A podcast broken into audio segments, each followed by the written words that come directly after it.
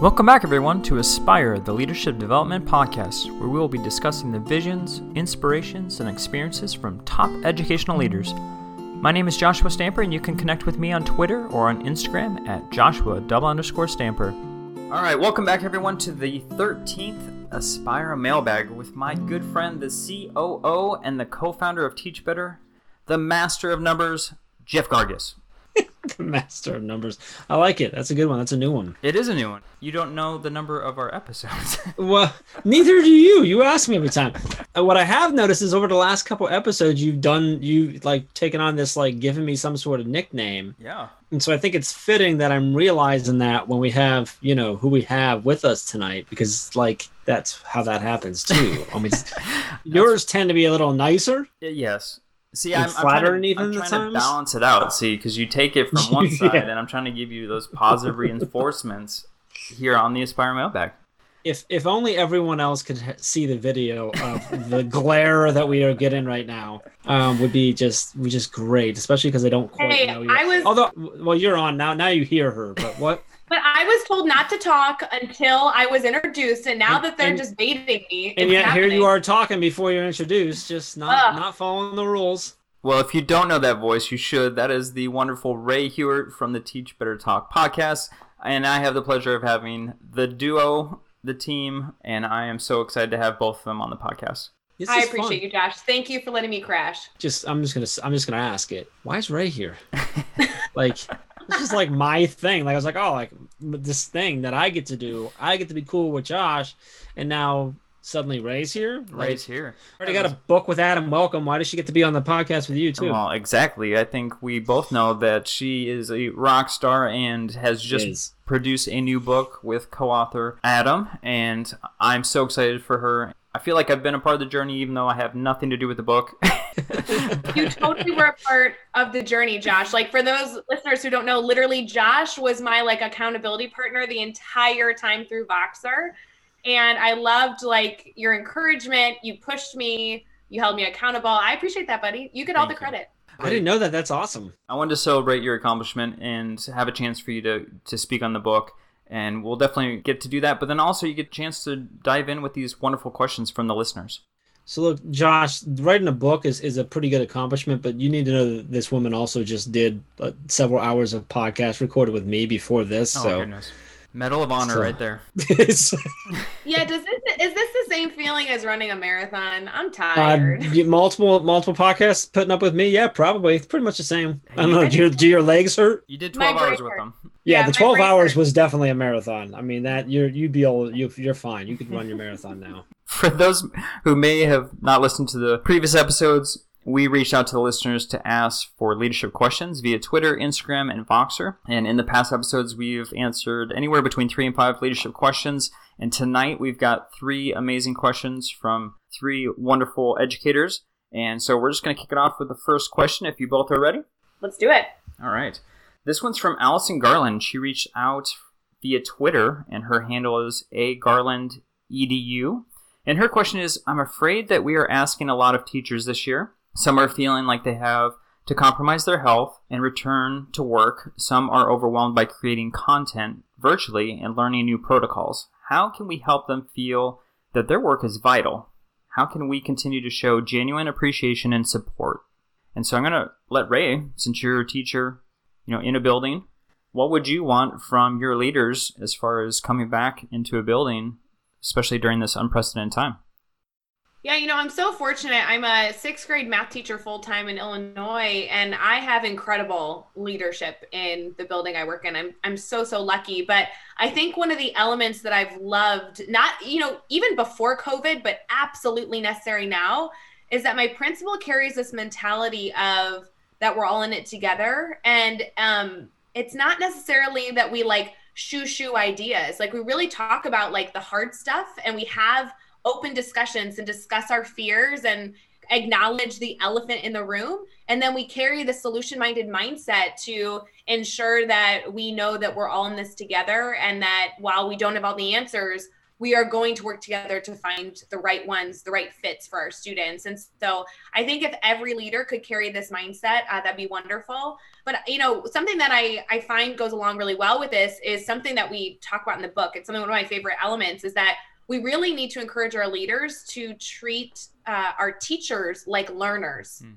In the same way that we encourage our teachers to treat students like learners. And so I really want to encourage all leadership um, to not only be great cheerleaders and great coaches for all the amazing educators we're back to the classroom who who do have fears. I have fears, but in our professional development coming this fall, model those best practices you want us to be using, right? Like model the encouragement that you want us to have and give to our students. I think that goes really well with approach of, you know, being talking about the elephant in the room and, and being positive and solution focused is that's the mentality you want us to have with our students who are also coming in with fears and concerns and hesitation. So I, I love that idea of really supporting our educators in the way of treating them like students because the more we can show them what we want done in our classrooms, uh, I think the better and stronger our teachers will be. Hey Jeff, what do you think about showing appreciation to your staff? What are some good ways that our leaders can do that? My, my first reaction to the question was to just be genuine and show appreciation, which I, I, know I always go to like the really simple one, right? But but, but I think if, if you're thinking about, I, I want to go into our whole question of like, if you want them to know that they that the work's vital, that they don't have to kill themselves, that they don't have to do that, that you genuinely to appreciate them and that you support them, then you need to tell them that. You need to tell them more than ever, right? Mm-hmm. Uh, you need to be communicating to them that you want that you get it, you understand that they're not going to have everything figured out from day one because neither do you, right? You need to be transparent about the fact that hey, I don't have it all figured out either, but let's figure out what I'm taking on, what you're taking on, what we're working on together. As far as you know, showing that appreciation is it's to get very very intentional about it. Mm-hmm.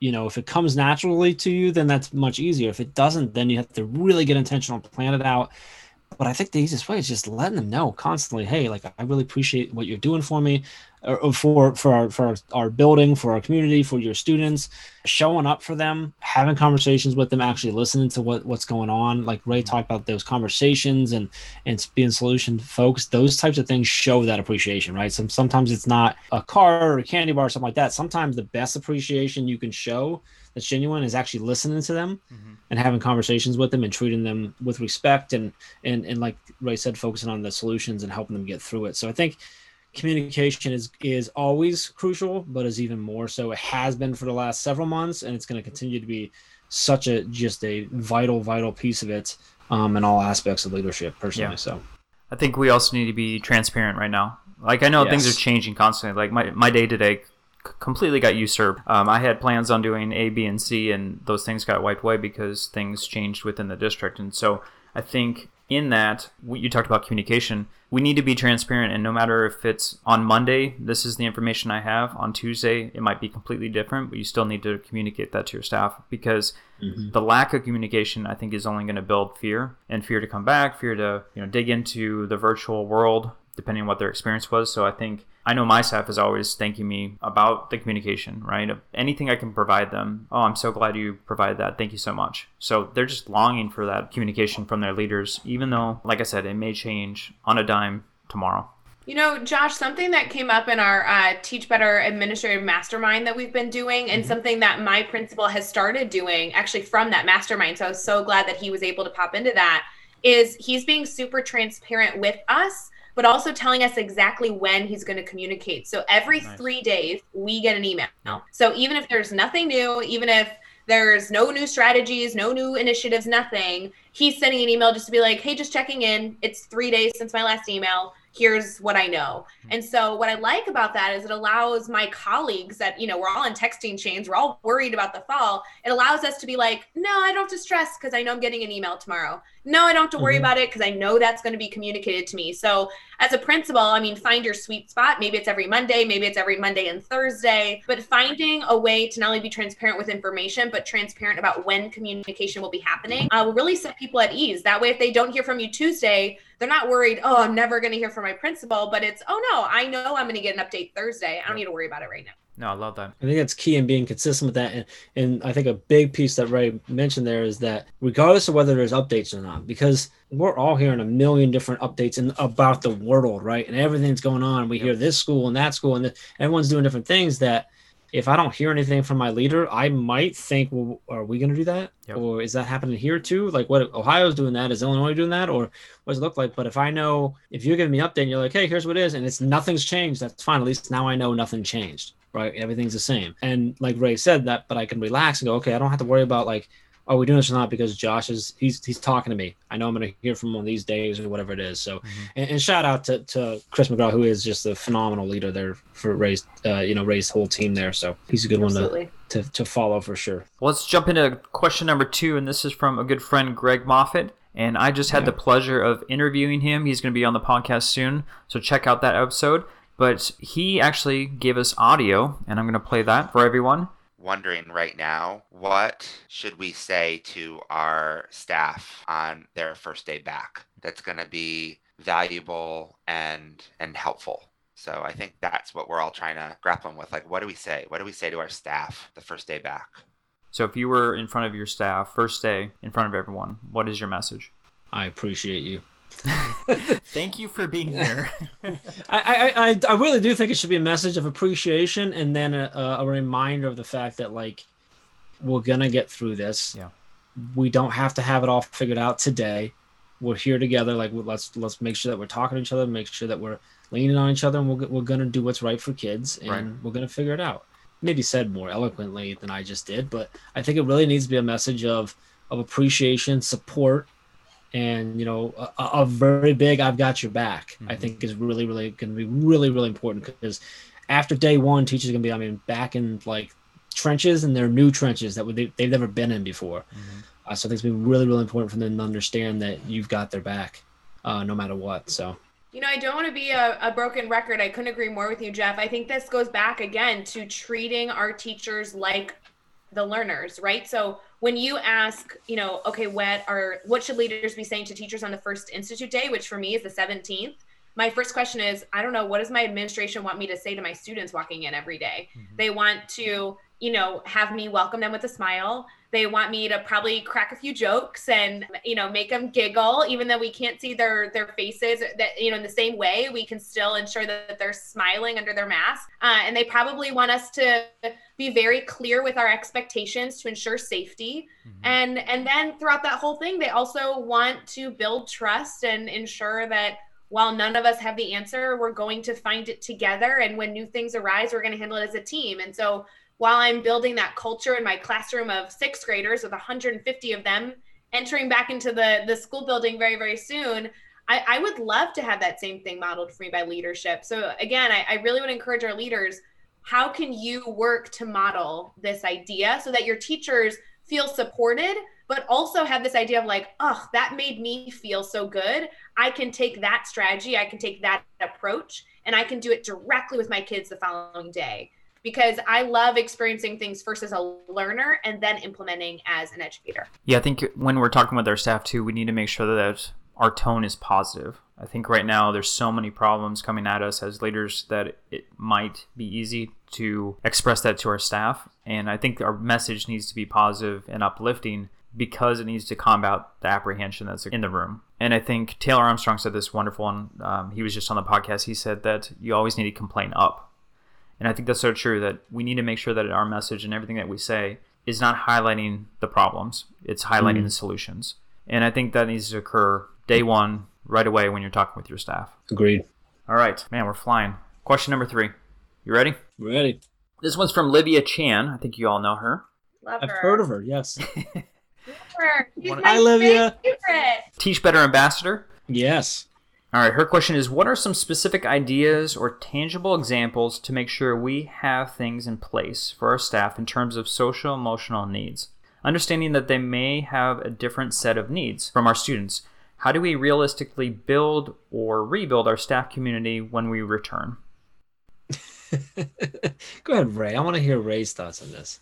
No, I think there's so many different ways to do this. I, I I'm interested in what strategies, Josh, you feel like are your go-tos for this?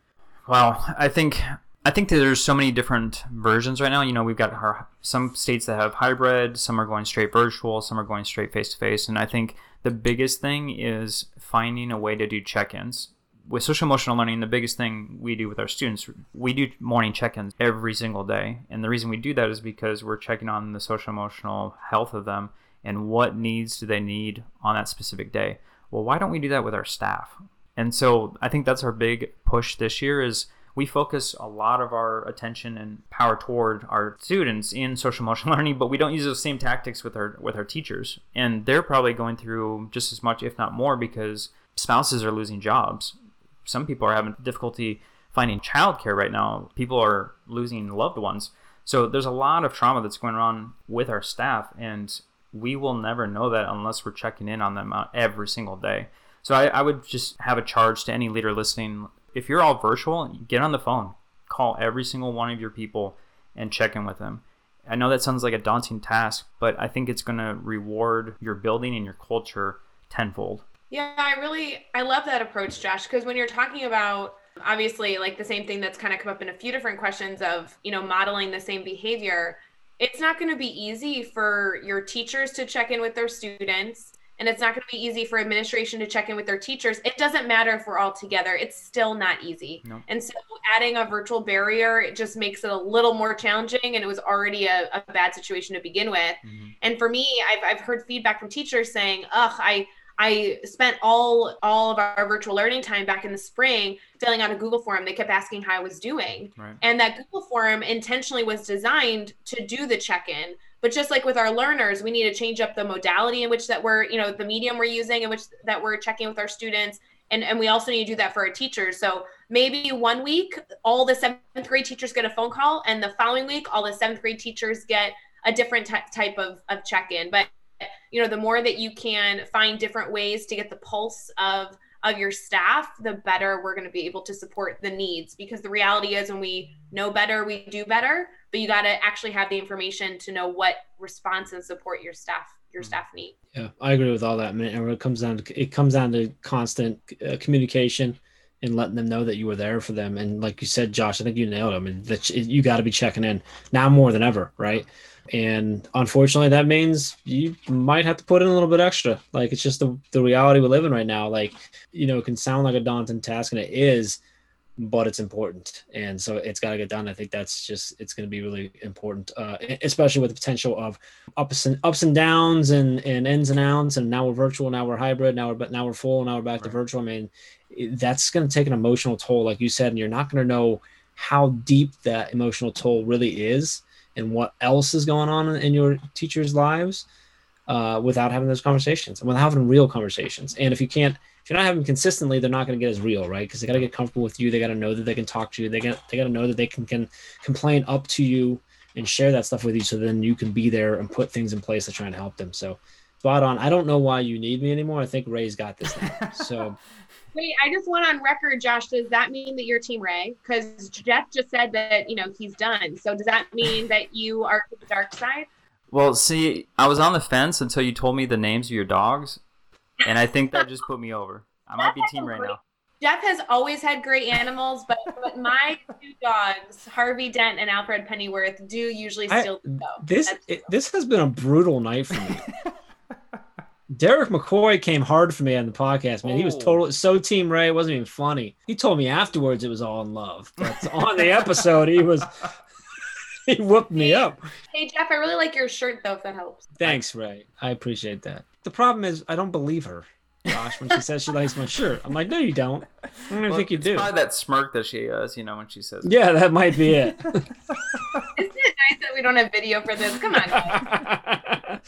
For anybody who, who, wants to know, I'm wearing a Batman shirt, and Rae's dogs are Harvey and we got Alfred. Going. So we got a we got a Batman thing going now. Rae, anyway. I gotta I gotta ask. You just launched a book, and I'm seeing it all over social media. There's a lot of buzz. So, for our listeners who haven't had a chance to read it, can you just give a quick synopsis of the book? Sure, absolutely. Yeah, I hope Adam and I uh, get a chance to talk with you about Teachers Deserve It more in depth. But uh, we just released it. So exciting. Teachers deserve it. I wrote it with the amazing Adam Welcome. And we get to do a lot of what I really have been dying to do in education is start identifying all these different things that teachers deserve. Teachers deserve higher pay. They just they deserve good leadership. They deserve more respect. They deserve smaller class sizes. Right? We have this whole incredible list, but my biggest fear with the book is that it would just be this book about complaining. And the reality is is that we ensured that this was a solution focused book. So what we've done in every single chapter is identify yes, teachers do deserve a lot. Yep. But the only people that are going to make that happen, the only work that that is going to start to change the narrative is for teachers to start taking hold and taking action. And so uh, every single chapter focuses on areas that that teachers deserve. We make a lot of massive proclamations and the whole mission with this is to um, inspire and empower educators to begin to change the world and we cannot wait to watch it all happen. So this book is called teachers deserve it but it really is for the entire ecosystem. If you're involved in education at all meaning even if you're a parent and you have a student that goes to a school of any capacity this book's for you. Uh, it has action steps for everybody included and we really hope and in a very foolish way uh, we really hope that this book is irrelevant in 10 years. We hope in 10 years uh, somebody picks up this book and says what? Teachers deserve respect they're the most respected profession out there, right? Like I hope that, you know, somebody opens a book and says, "What? Teachers deserve to get higher pay. It's an incredibly high paid field. You know, mm-hmm. what more could they want?" Like we really hope that that this book is viewed uh, for some absurdities because if all educators take action, then we'll have everything that we claim we deserve. That's awesome. Jeff, I got to ask you, like I always do, what's going on in the Teach Better world? Uh, we got lots of stuff going on. I think the one exciting thing going right now is we brought back our daily drop-ins. Uh, so that's going on right now until Rae. When's it? When is it ended? The 14th of August. The 14th. So we're doing two. We're doing two weeks. So this week that you know started, and then we'll go next week. Um, every morning at 9 a.m. Eastern time and you know they're typically about an hour we've got all kinds of people lined up i think everyone's got at least what do they all have three people or more Rae we've got a lot of people jumping in on this one incredible people. They're Just, all Teach Better ambassadors. They're yes. part of our administrative mastermind. There's sessions that you can catch the recaps of on YouTube and Facebook and Twitter and Twitch, or you can actually catch them live in the morning at 9 a.m. Eastern, Monday, Tuesday, Wednesday, Thursday, and Friday, August 3rd through the 14th. So we have a lot of goodness coming on there. Yep, you, uh, you can catch that in pretty much all social media channels at Teach Better Team. Uh, we also have our, you know, at the end of September, we've got a six week event kicking off our uh, Teach Better Mindset meetups webinar series. So that's Wednesdays, uh, starting the end of September for six weeks. It's we have two amazing speakers every single week. You know, once you register, you get you get the live uh, event as well uh, as the uh, the replays that'll be put in like we do with all of our webinars. So that's going on. We're super excited about that and then we, you know, just the typical stuff. We got a lot, you know, a lot of blogs coming out right now, a lot of great content coming out over at teachbetter.com. So we'll always check back there and see what's going on. But the, the definitely get in on those drop-ins. There's so much fun. There's so much value in just getting the people. To, there are a lot. I mean, there are a lot of fun. Today's was Rae and Caitlin, and it was hilarious. But it was also like so much value in there of them just talking through what they're preparing for. So two weeks of, of really, really good stuff too. And I am for everyone listening that, that wants it. I, I am working on seeing if I can get Rae to allow us to extend it longer than two weeks, but we'll see what happens. Fingers crossed. Totally it really up to Rae. it really is it a great way to start your morning. Um, and Jeff jokes, but guys, you know that it's just because I'm going back to school, so that's all it is. well, I can't wait to check in on those daily drop-ins and all that's going on at Teach Better before I end, I just want to thank you both for being on the podcast. Jeff, as always, you are amazing with your leadership, inspiration, and wisdom. And Rae, I'm so excited for you and all that you're doing with your new book, and then, of course, what you're doing with the Teach Better team. I appreciate it, Josh. You're the best. Appreciate you, brother.